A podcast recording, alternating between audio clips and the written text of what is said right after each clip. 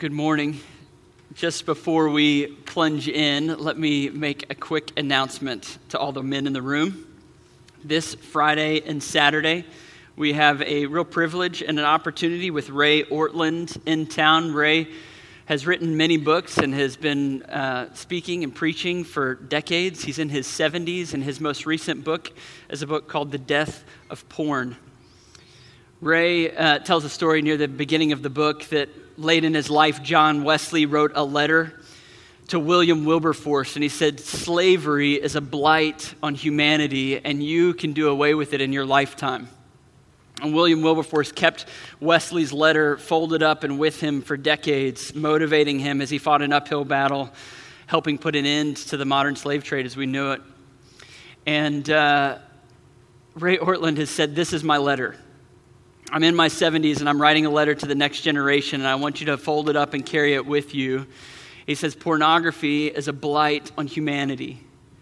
And I don't want to just convince young Christian men to stop looking at it, though I do want that. He says, But what I'm laboring to do is raise up a million men that would stack hands together from across the globe and say, Let's, let's put a stake in its heart in our lifetime. Not allow it to continue to seek out and to rob our children of their joy and their freedom. And so I think it's going to be a powerful evening wherever you find yourself as it relates to this temptation, this issue. Men, what's going to happen here on Friday night and Saturday morning, I think is going to be really powerful.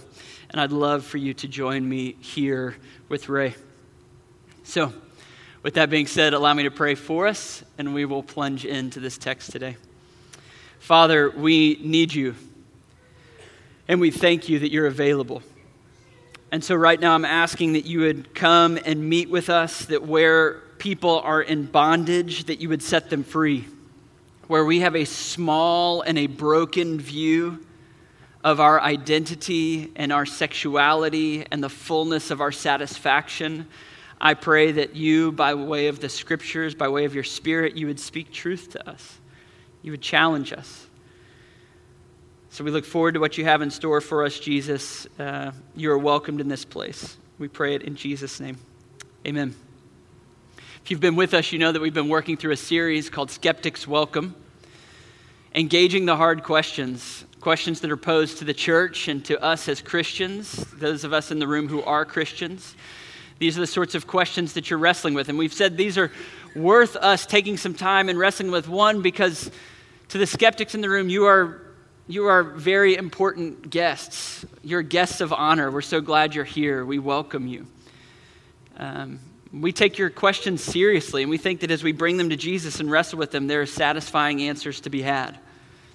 And to those of you in the room who are Christians, we want you to continue to feel equipped and encouraged to not shy away from the tough questions, but to know that with the scriptures and by Jesus' lead, you can wade into these waters and do so with confidence.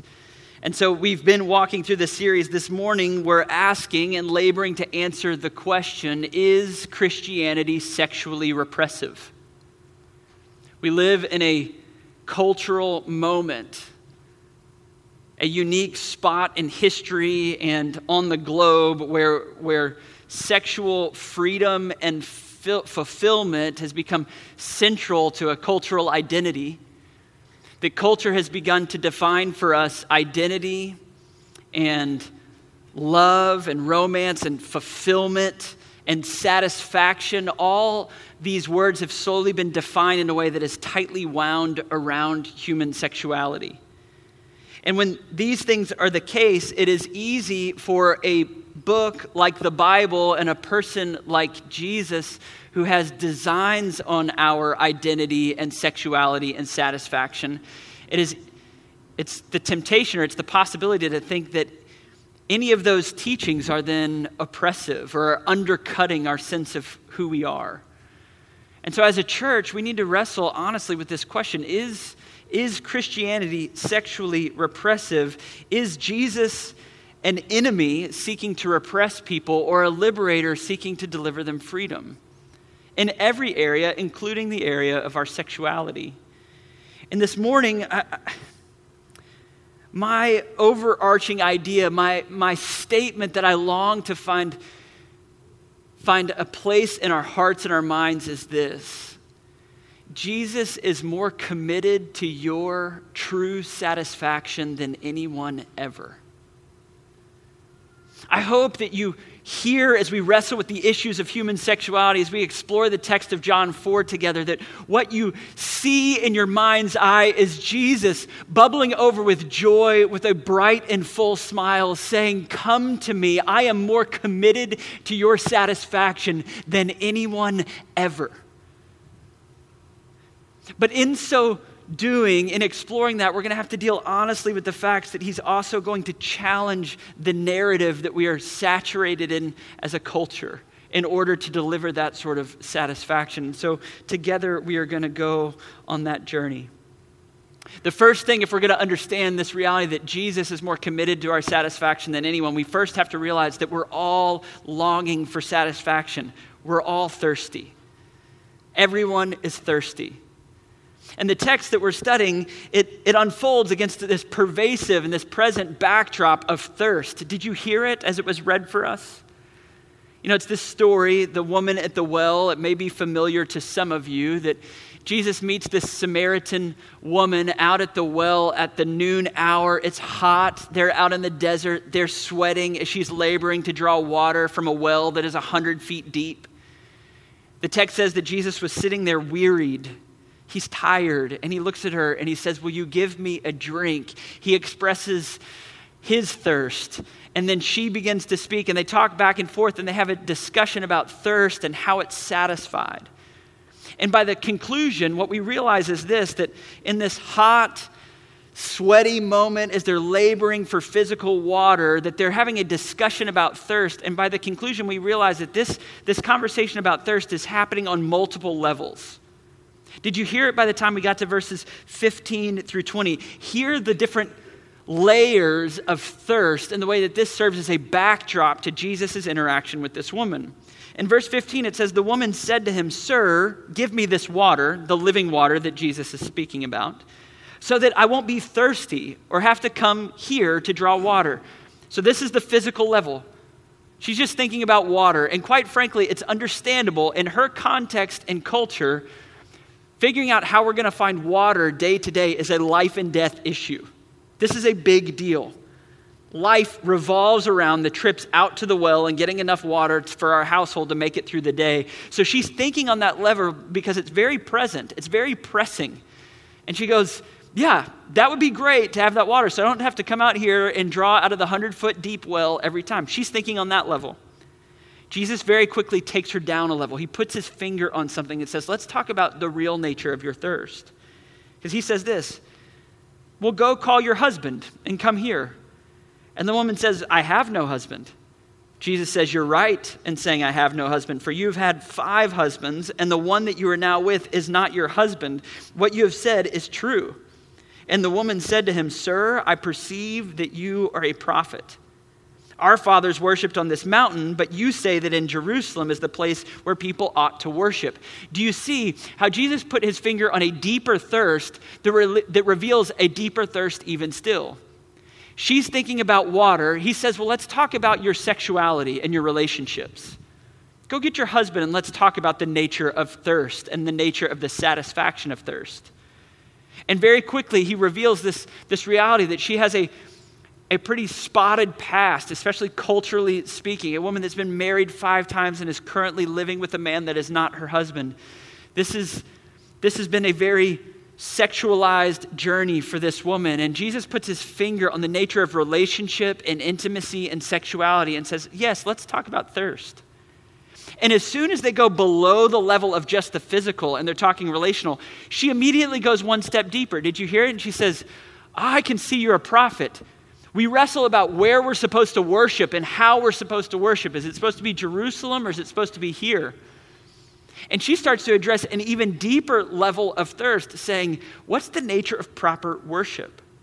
And what you realize is the backdrop of Jesus' interaction with the woman at the well is pervasively and truly thirst.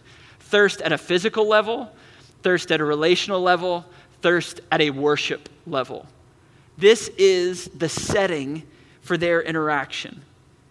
And ultimately, what we have to realize is this that we are all a thirsty people. seeking satisfaction, longing for satisfaction in physical and in sexual, relational, and in spiritual ways. We are a people that come out of the womb hungry, thirsty, with, with desires, longing for satisfaction. And the truth is, whatever it is that you're most longing for, what Jesus is saying is, if, if you're longing for something in this world, rest assured that nothing in this world is going to be able to satisfy it. If you long for riches, no amount of money will ever satisfy you. If you long for reputation, no amount of adulation will ever satisfy you. And as he's putting his finger on this text, as he's interacting with this woman, he's saying, and if sexual desire and fulfillment and finding your identity in another person and the, the interaction that you have together, if this is your deep longing, nothing in this world, no amount of relationships, no amount of pleasure is ever going to be able to satisfy you. You see, we are a bundle of desires, and the question is how are we going to handle or steward these longings? One of the, the mistakes that is commonly made and has been made for a long time is to treat desires like they're only interacting with that top layer. This is what we experience in the scriptures in, in Corinth. The church in Corinth was experiencing pervasive sexual brokenness. It was a confused city, and the letter is addressing all sorts of very prevalent sexual issues that they were facing. And you get to the root of it in 1 Corinthians chapter 6, when verse 13 it says that they have this common phrase in Corinth the stomach is for food, and the food is for stomach, is for the stomach. And what they're saying is, in essence, our desires just skim the surface of the physical. It's as if to say, I'm hungry, so I eat a burger. I have sexual desires, so I have sex. It's just physical. That's all there is to it. And Jesus in this text is pointing to something. He's saying, yes, we're all thirsty, but our thirst participates in other, deeper, truer layers than just the physical. And we know this to be true, do we not? If we're honest, we know this to be true, particularly in the places where our sexuality is mishandled, where it's transgressed. Sam Allberry, in a, in a phenomenal book called Why Does God Care Who I Sleep With? A very short, succinct, excellent work that I would commend to all of you. He says this When someone is wronged sexually, it's more than just a couple of parts of their body that are affected. One thing is very clear the whole person is impacted the damage is not just physical, it's emotional, it's psychological. The wounds can last a lifetime and they manifest themselves in a thousand different places because sex is not just about parts of our biology. If the walls of my office could speak, they would confirm this truth, the truth that unfortunately many of us in the room can also confirm by our own stories of longing and sadness and the places where our sexuality has been mishandled or where we've been sinned against, what we realize really quickly is that this is not just skimming the surface of physical desire and physical thirst, but it participates in deeper levels and layers, that the whole person is bound up in this experience. And in fact, it has a deep and profound spiritual reality that is participating. And so, here we are with this initial statement that if Jesus is the one that is most committed to our satisfaction, what we're realizing at the front end is this we are all thirsty. And the question is, what is the nature of the thirst, and how are we going to manage these desires? The second thing that's going to become clear as we go with Jesus on this journey is not that we're all thirsty. It's not merely that. The second reality is this indulgence does not provide satisfaction. What this text is going to expose is a profound truth that, quite frankly, this is the, this is the place where the cultural narrative and what the Bible is going to posit part. They start going on very different directions because what the scriptures are going to say is that indulgence will not and cannot satisfy ultimately. And the, the way that this text explores this for us, I just want you to see the implications on this woman's story. Pulling out just a few, a few uh, realities that are coursing through the story. Look at verse 6 and 7 first off. It says this that when Jesus was wearied from his journey and was sitting beside the well, it was about the sixth hour, and the woman came out to draw water. Now, it's been commented by, it's been written on by many commentators that this is very unusual because the sixth hour is noon, and women did not draw water at noon. They would draw water in the early morning or in the evenings when it was cooler, but to do this work in the height of the, of the day would, would be very unusual. It would cause a first century reader to be scratching their heads and going, What's going on here? And as best we can tell from the context, is that she is avoiding the community of the other women from her town. The idea being if she's not going when all the women are going to be out there, she's going when she knows she will be alone. She is very alone in this text, or at least trying to be, and Jesus meets her in that space. And then he says to her, Did you, did you see it in verse 13? That he says, I, Jesus said to her, Everyone who drinks of this water will be thirsty again. He's exploring thirst, as we've said in this text. But what's beginning to be realized is this that indulgence doesn't provide satisfaction. And you see that he's playing with all of these levels of thirst. They're talking about water, but they're also talking about her sexuality. They're also talking about worship. And what he's saying is this that if you keep coming and drawing from this well, as soon as you are satisfied, you're going to need more. You're going to want more. Indulgence is not going to provide your satisfaction. And then ultimately, in the verse already noted, that when he, he says, Well, go get your husband, and, and it is identified that she has had five husbands, we realize that she has been coming back to this well time and time again. And that the outcome is that she is alone, out at the water. She's ashamed, avoiding her community and she is still dissatisfied, still longing for satisfaction. Jesus is beginning to explore the nature of thirst, and what he is exposing for this woman and for all the readers that come after is this all of your indulgence cannot satisfy your ultimate desire. Now, we live in a sexualized moment. We live in a moment that tells us we, we live with a cultural reality that has conflated sexuality with identity and has defined our satisfaction and our love in terms of sexual expression. We live in a cultural moment that has, has reshaped our understandings of what does sexual satisfaction look like. And my question is this is it working? Is the indulgence of our sexuality providing satisfaction? Carl Trueman, in an excellent work called The Rise and the Triumph of the Modern Self, deals with some of this. It's, it's, it's not like real readable, uh, but it's worth it if you put forward the effort. He's, I, I actually just finished it, and he's coming out with like a shorter primer version. Maybe you'd enjoy that one better. Um, but I will say this what he has done is he's trying to trace how have we arrived in this sexualized moment as a culture where we have defined identity and love and relationships in the ways that we have culturally. And what Trueman traces is this reality that in some ways, the question of who are you really has been answered in a lot of different ways throughout history. Like, how would you define your identity? And it's, it's a fairly and radically new thing that we would define identity in, in conjunction with our sexuality or our sexual fulfillment. And he says that in many ways it starts with the psychologizing of the self.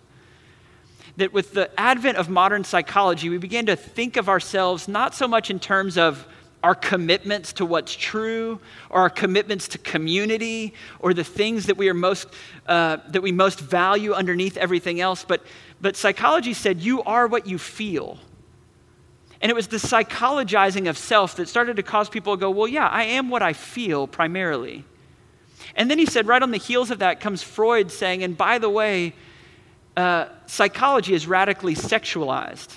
So the self is psychologized, and then psychology is sexualized, meaning that your psychology, what you feel, is actually most truly and deeply rooted with your primary sexual urges that started from the time you were a child, perhaps when you had sexual urges even for a parent.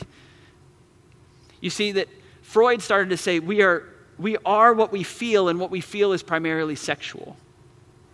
And then he said, in the last step, in our last generation, sex has been politicized.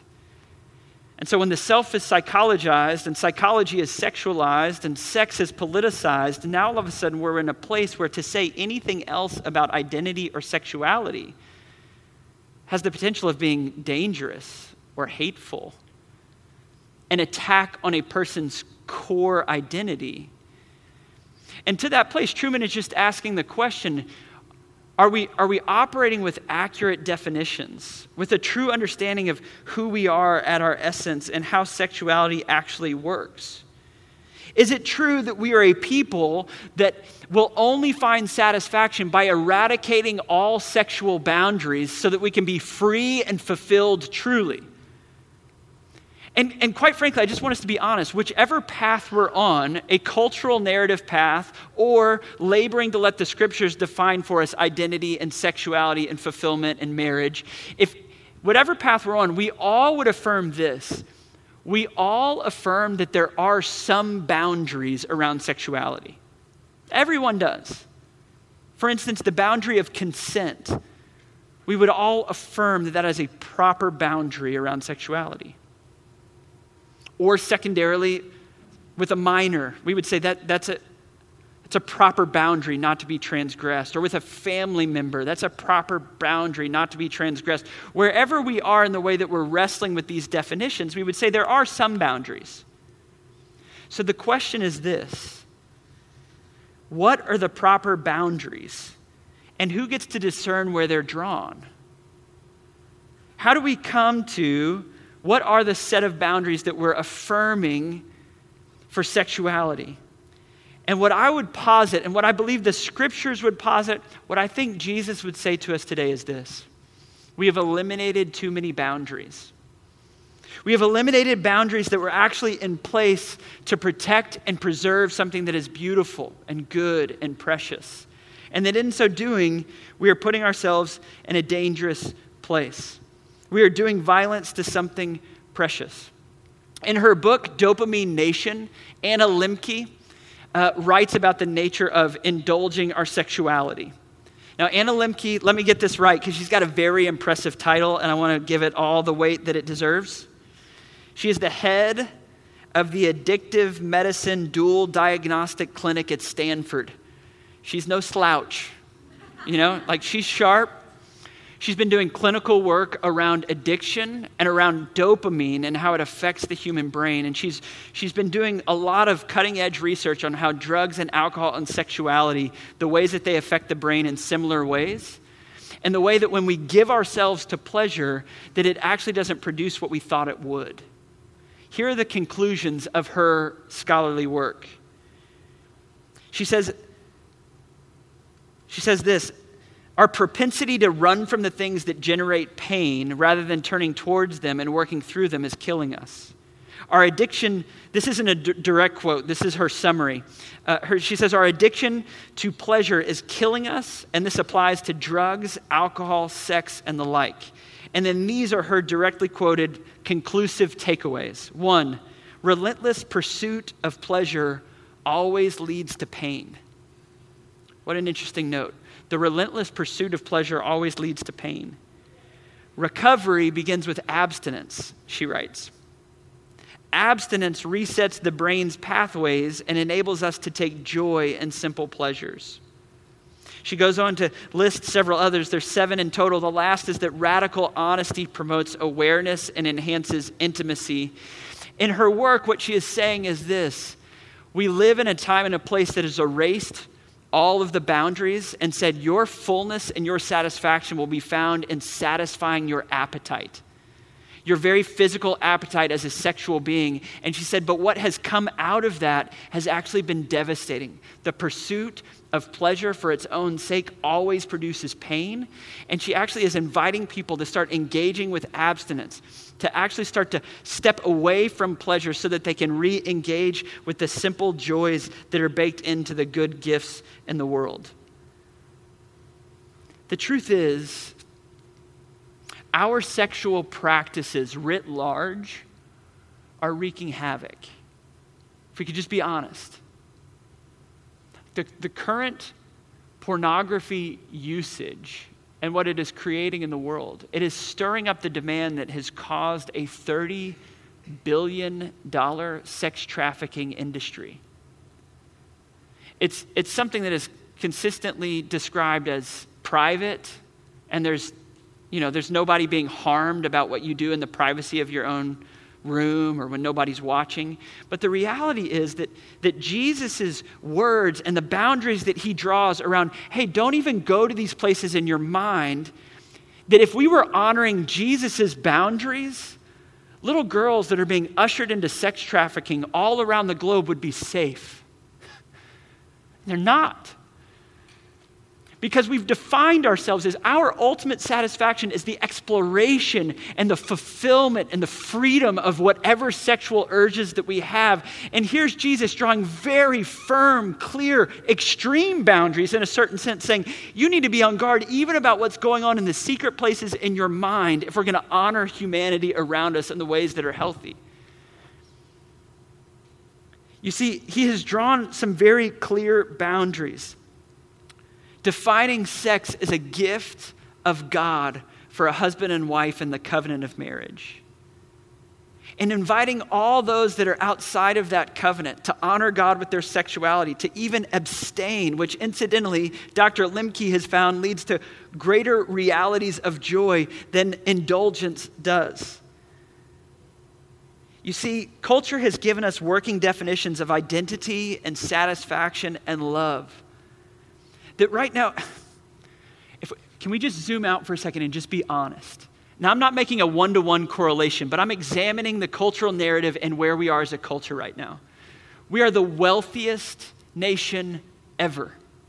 We have more sexual freedom and expression.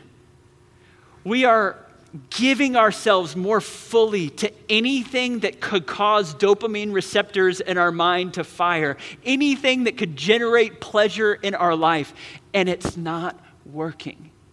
We are the loneliest, most depressed, most anxious people ever on the planet.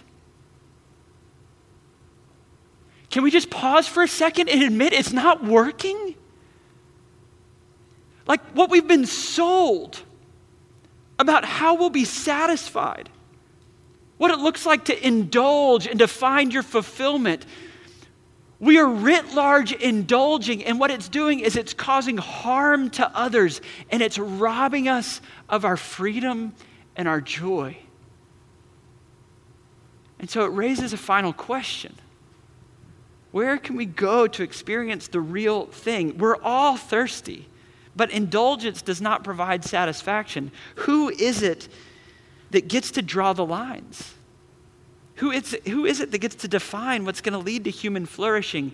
And I just, just before we plunge into this final point, I just want to, you think about the way that, that we've gone through this Skeptics Welcome series. If you weren't here with us at the start, we talked about why we can trust the scriptures. And I would invite you to go back and engage that, engage it with a skeptical mind and ask the hard questions. I believe that the scriptures are trustworthy and have stood the test of time, and we tried to prove that that week. On Easter, we talked about the reality of the resurrection. I don't have enough faith to think Jesus stayed dead. Everything historically, the evidence points to the fact that he conquered death. He came back from death and spoke with authority. So, my question is this Who, in the scope of human history, has clearer authority to draw lines for us. And if we come to him, what we realize is that what he is proclaiming is, I can deliver the real thing, your true satisfaction. Let's see how he does it for this woman in verses 25 and following. It says that the woman said to him, I know that Messiah is coming, he who is called Christ. And when he comes, he will tell us all things. And Jesus said to her, I who speak to you am he. Just then his disciples came back and they marveled that he was talking with a woman, but no one said, What do you seek or why are you talking with her? So the woman left her jar. Isn't it interesting? She came out because she wanted to satisfy her thirst, and now she realizes she leaves her jar because she is ultimately satisfied. She, she runs into town and she says to these people, Come and see a man who told me all that I ever did. Can this be the Christ? And what you see is this ironic reality that this woman has been avoiding the community because of her sexual shame, but now she's running back to the community to say, Come see a man who told me all that I ever did. Now, why? The very thing she didn't want to embrace was that everyone would find out who I am and what I've done. But now she's telling everybody, Come and see, he told me. What's the difference? Do you know why the world is sex crazed? Because in the sexual act, it's the closest thing to the taste of the love of Jesus that we'll experience in this way. In this way. Someone is exposed and seen for all that they are. And the other person doesn't draw back in disgust or say, ooh, but they lean in and they embrace. Exposed and embraced. But the truth is, even in that physical act, there could be other things going on relationally or spiritually. That very person in the moment of embracing might be thinking about someone else. They might not even be present. They might not be actively loving you. They might be using you. They might be judging you. You don't know what's going on in their head and their heart. But the reality is this that in Jesus, this woman is finally truly exposed and truly embraced. She has a series of lovers, but she has never been satisfied. And when Jesus says, I see you down to the bottom, I see the bottom of your soul, and I don't reject you. I say, I've come to satisfy you truly. Jesus delivers what we have been going to the, the wells of our sexuality longing for. He gives us the ultimate satisfaction. And the, the reality is that sex is a gift that is intended to be a taste pointing towards that. This last summer, my family and I went on a road trip to Big Sur. Anybody been to Big Sur?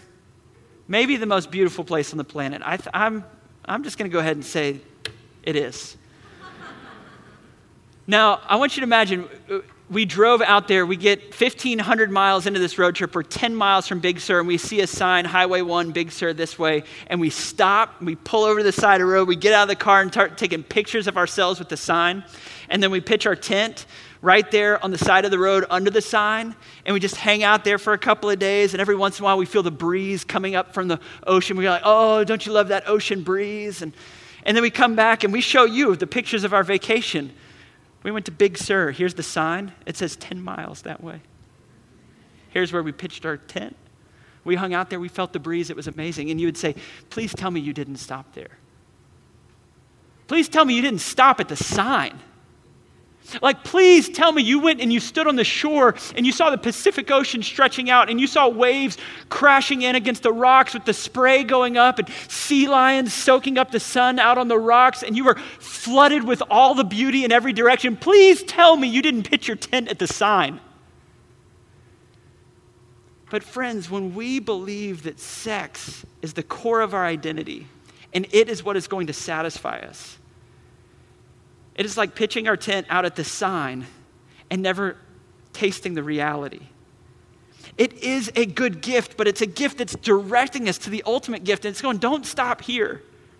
And quite frankly, it's a gift designed for marriage, but it doesn't mean that anybody that doesn't taste the gift has been robbed. Because listen, how does Jesus define the ultimate in love? He doesn't say husband and wife, finding themselves sexually satisfied in one another. What he says is, no one has greater love than this, than a friend would give up his life for another. He describes it as sacrificial friendship love, as the pinnacle of human love. What Jesus is saying is, I've come to deliver life in its full. And he lived the perfect human life as a virgin because you don't need sex to be satisfied. That is a lie. We have been sold a lie. It is a good gift, but it's just a sign that's pointing us towards the ultimate reality. And what Jesus is saying is, Would you come to me and find your heart's deepest satisfaction? You see, in a moment like this, I know that there's people in the room that might feel like this woman that saying, I just want to avoid the community. Jeremiah is all passionate, and I've got this background, these decisions, these things that I've done. And I just want to say to you, friend, no matter where you've been, no matter where the shame nips at your heels, Jesus has gone gr- to great lengths to express his satisfying love to you. He lived the life we were supposed to live perfect sexual purity as well as purity in every other way. And when he was bleeding and dying on the cross, he called out, I thirst. Because he took our very thirst, not just physically, but on every level into his bones our longings and our desires, all of our unmet expectations. And he said, I will take all of the brokenness and the shame and the sin and I will take it into myself so that in your exposure, I can, with resurrected power and beauty, embrace you and help you find your home and your identity.